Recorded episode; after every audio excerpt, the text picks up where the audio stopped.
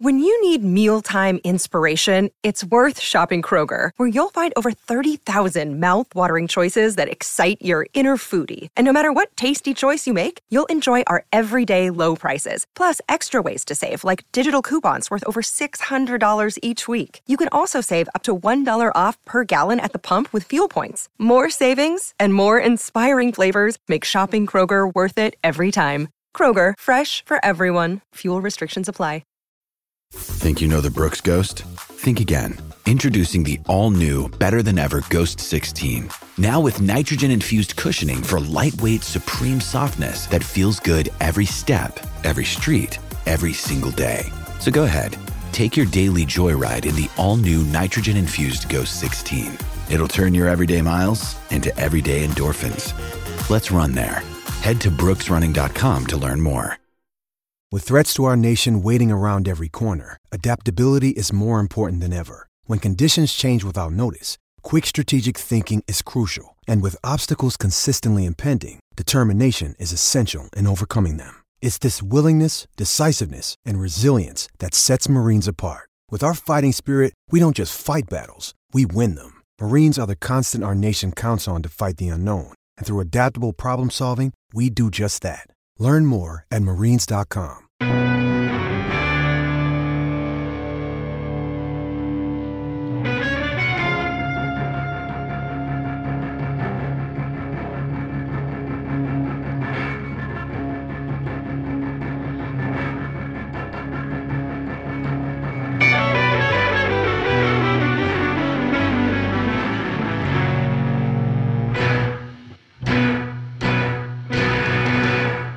is up, everybody, and how's it going?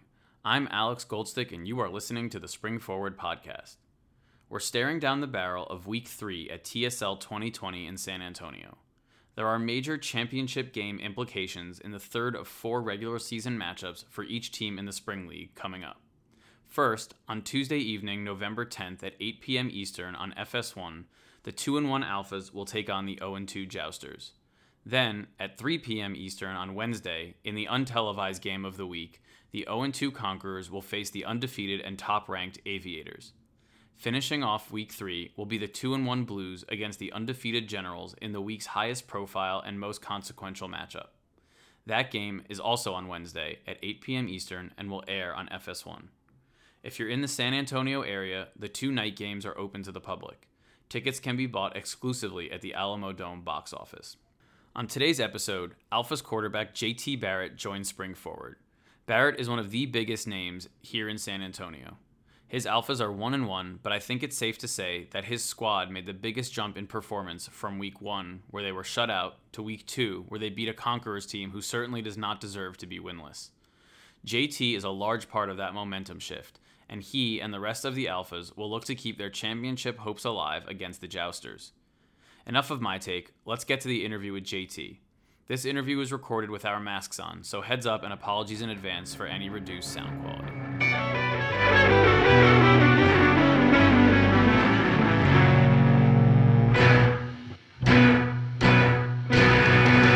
JT Barrett is a born and raised North Texas native who is best known for his illustrious career as the quarterback at Ohio State. He's at TSL 2020 in San Antonio now, where he was selected by and is the starting quarterback for head coach Steve Fairchild's 1 and 1 Alphas. JT, welcome to the pod. What's happening? What's going on? So, Texas is a big place, but no matter where you are in the state, you can bet you're going to find people that are in love with football. Um, you're from Wichita Falls, which is a little over two hours northwest of Dallas, you know, according to my Google Maps research, pretty close to the Oklahoma border. Um, I'm a Northeast New York kid, so I'll ask the most cliche question possible to lead off. But what was your Texas Friday Night Lights high school experience and other sports for that matter like? Yeah, it was a it was a great experience. I mean, you hear about Texas football and you know what it does for a town and a city, and I feel like that was how my uh, hometown really was essentially. Um, yeah, on Friday nights, if it was not just a you know our football game, but if somebody else was there, everybody in the town was out, and also too, you know, there was other sports, and it was just kind of like what you would think of a Texas football town coming out on Friday night, supporting the teams and having a good time for the kids that are out there playing. It's obviously not a spoiler. You're you're uh, you know most famous for being at Ohio State, but I'm sure you were heavily recruited uh, by other schools out of high school. Mm-hmm. So how'd you decide to head to OSU, especially considering you tore your ACL senior year of high school? So I know your high school career was um, cut short. Had you committed already, and did that change when you yeah, tore yeah. your ACL? Yeah, yeah. I was uh, committed to Ohio State already. I committed uh, April 18th of that was was 2012. Uh, so I committed then. So that's your junior year. Yeah, or going in, yeah, junior year coming to my senior year, so that was 2012.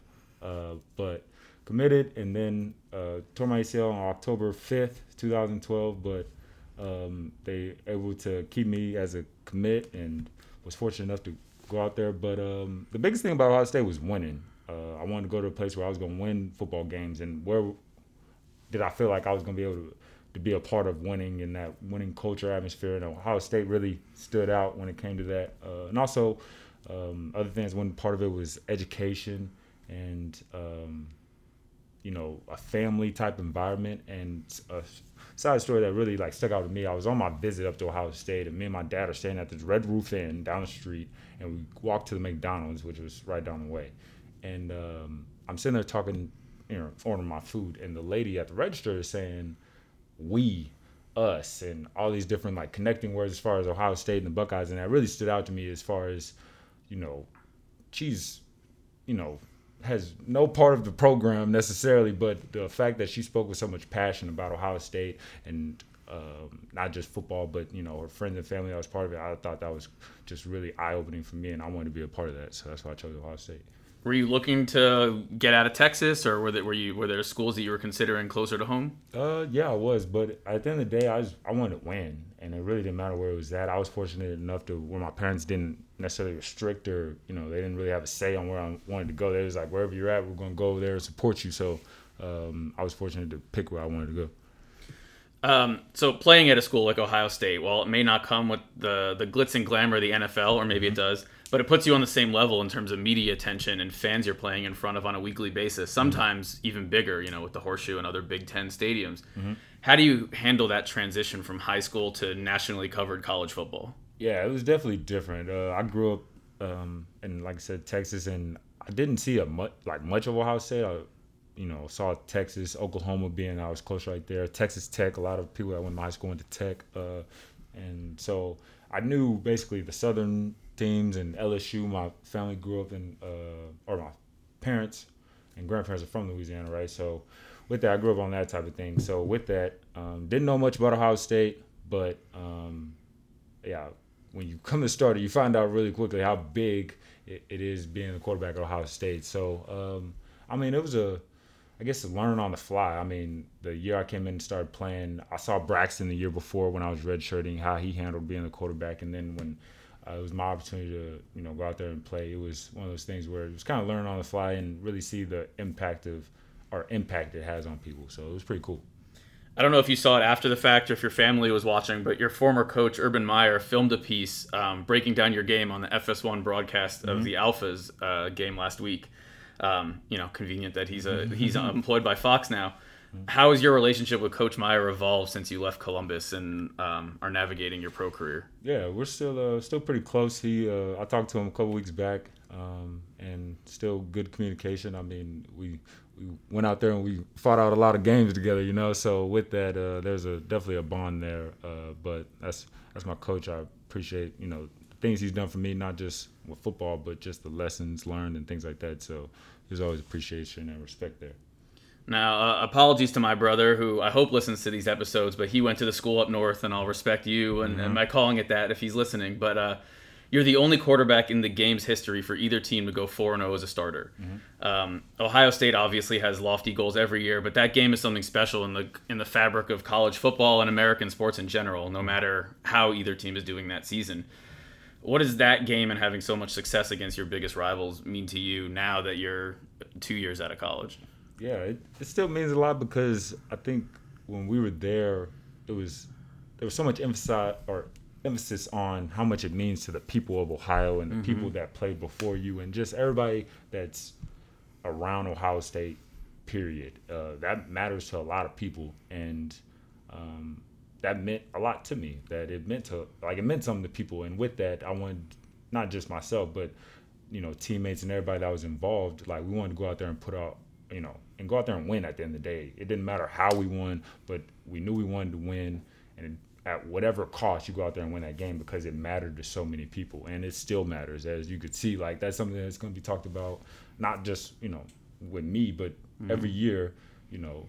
Ohio State, Team Up North, who's winning that game, and that's very important to a lot of people in the state of Ohio. And I was very fortunate to be on the teams where we uh, where we won every game playing them. But it was uh, that's why I remember so much about that. You know, the responsibility of how much it means to the people, uh, not just Ohio State and people of Ohio State, but just in general the state of Ohio. And that was important to me and my teammates. And so we went out there and did the thing. But I thought it was pretty cool. No, I don't think you and Shea Patterson overlapped in the in the Big Ten, but. Mm-hmm. Um, is there still you know some ongoing smack talk between the Michigan guys that are here and the Ohio State guys that are here?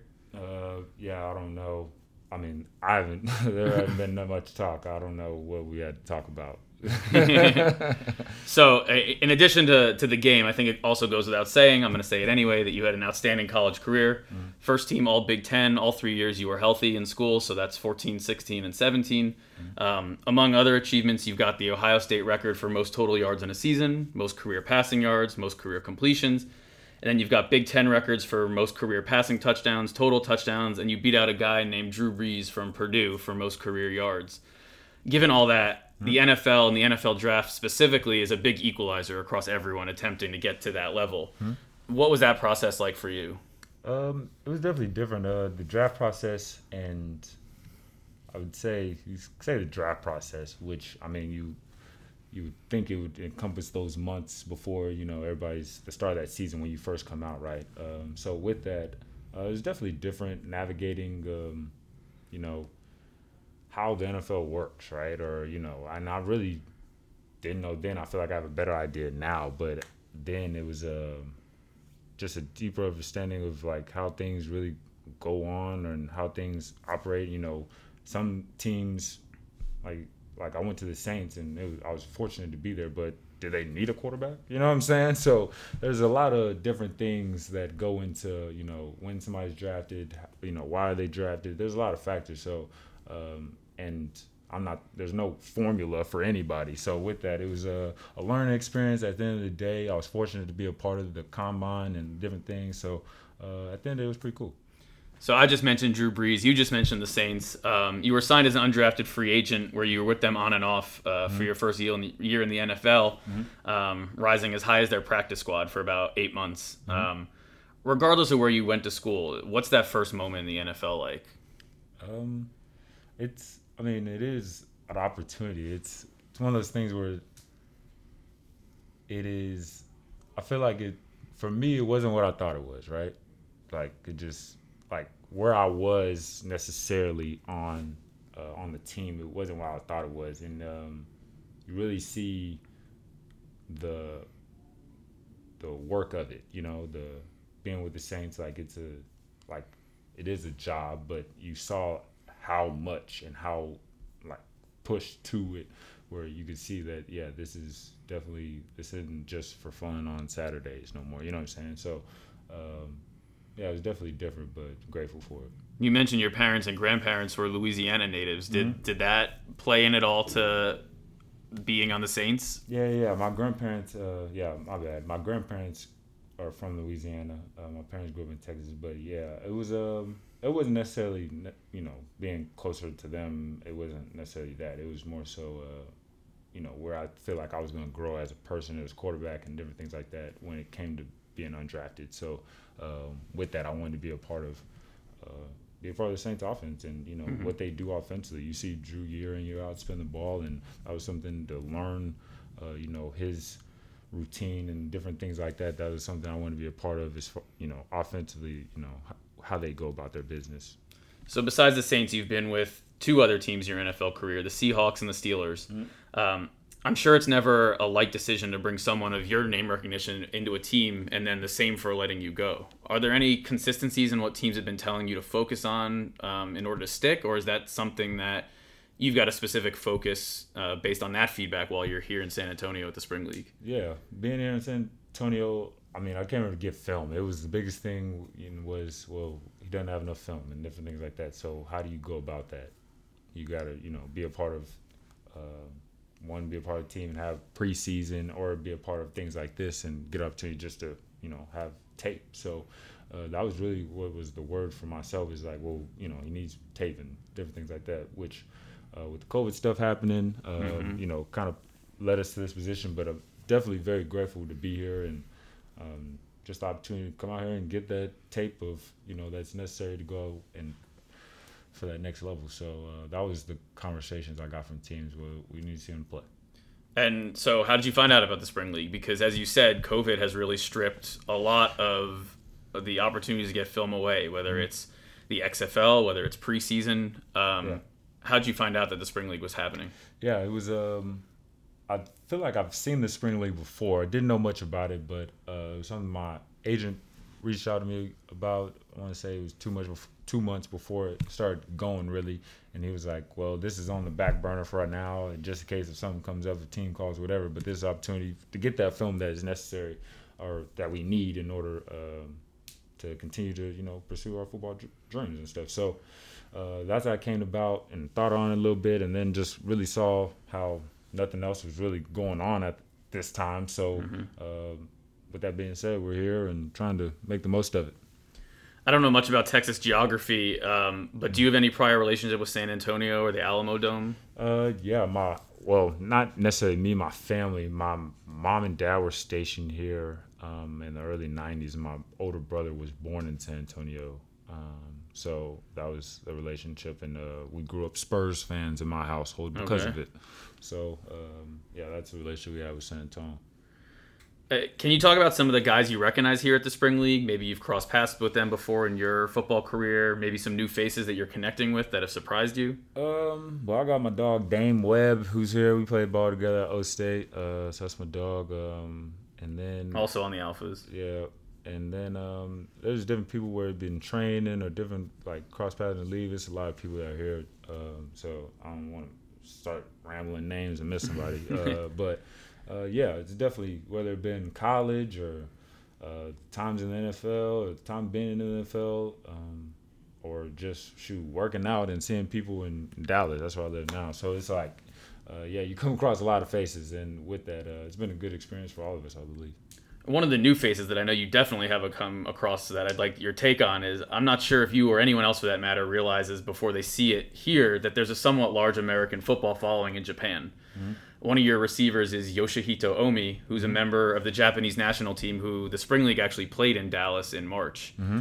Um, what has it been like to see the game through his eyes? I've seen you with him a, bit, a bit coaching him. And... Yeah, yeah, Omi, um, yeah, Omi knows ball, so it's not it's not really anything as far as the conversation. Um, like he understands the language of like the language of football as well in different uh, conversations we have about coverage and routes and different things like that. So he understands all that.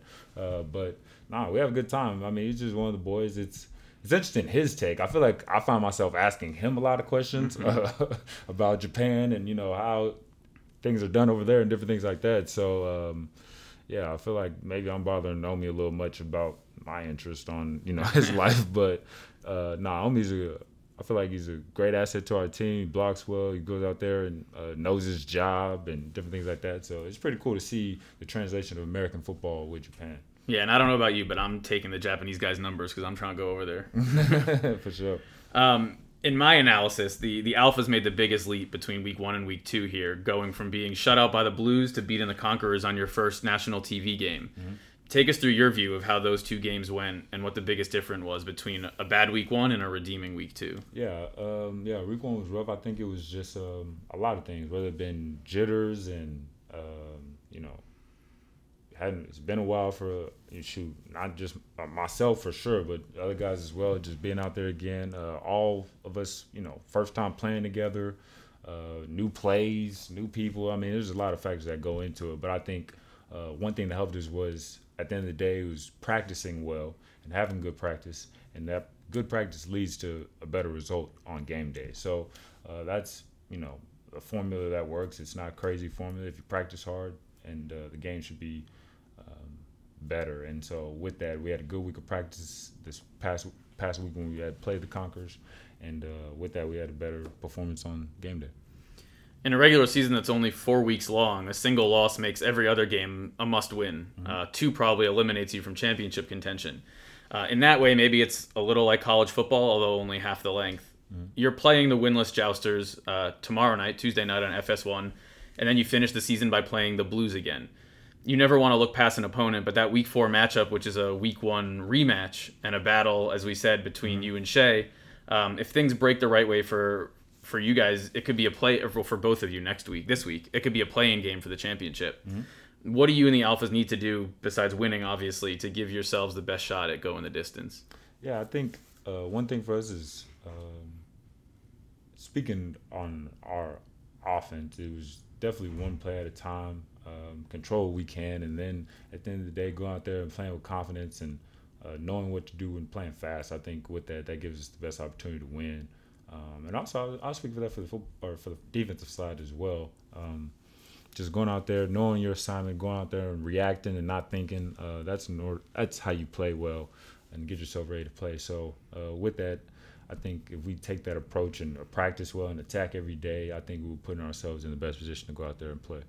You spoke a little bit um, before about sort of the limitations of uh, you know not having a lot of time to practice. Mm-hmm. I'm wondering, you know, all six teams at at the spring league are brand new. What kind of scouting and opponent specific prep are you able to do on a weekly basis to get ready for a unique opponent? Um, is there any? Is it too uh, short? Yeah, yeah. It's uh. Well, fortunately, the first week you really didn't have any idea, just because there wasn't no tape to go off of. So it was really like whatever you saw. It was kind of like, well, we're gonna go along along with that until we see something else as far as deep or you know scheme wise, right? So, uh, but this past week, being that we had a game uh, to watch and watch tape. I think that was something um, that helped us, and then also helps that we you know go and practice against other teams during uh, the week of practice as well, which helps just you know getting the reps of somebody else uh, playing against somebody else, and you're not knowing necessarily the defensive calls and stuff like that. So uh, overall, I think the week being being able to watch their f- first game, everybody's first game, being able to watch that, I think mm-hmm. helped everybody out. So jousters tomorrow night. Uh, mm-hmm. Uh, hopefully, this interview. You know, if, if you listen to this interview really quickly, you'll you'll hear it before JT plays the jousters tomorrow night.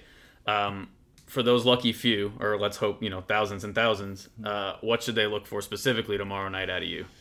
Yeah, um, I think for us on offense, we're gonna go out there and um, play with great tempo uh, and work on playing with a sense of urgency and going out there and execute plays. I think, I mean, at the end of the day, playing at a high level, flying around the football, getting the guys um, going and moving around on offense. I think that's going to be uh, our key to success. Is not just me out there. O line really is our driving force. O line gets things cooking up front. If they be able to do that, then I think we'll have a dominant day. All right. Well, we're, we're hoping for the best. Um, you know, unfortunately for the Jousters, they're probably already eliminated. So um, I'm rooting for the the Alphas momentum to continue, and uh, I really appreciate you taking the time out of uh, prepping for tomorrow uh, to join me. Appreciate it, brother. Thanks for having me.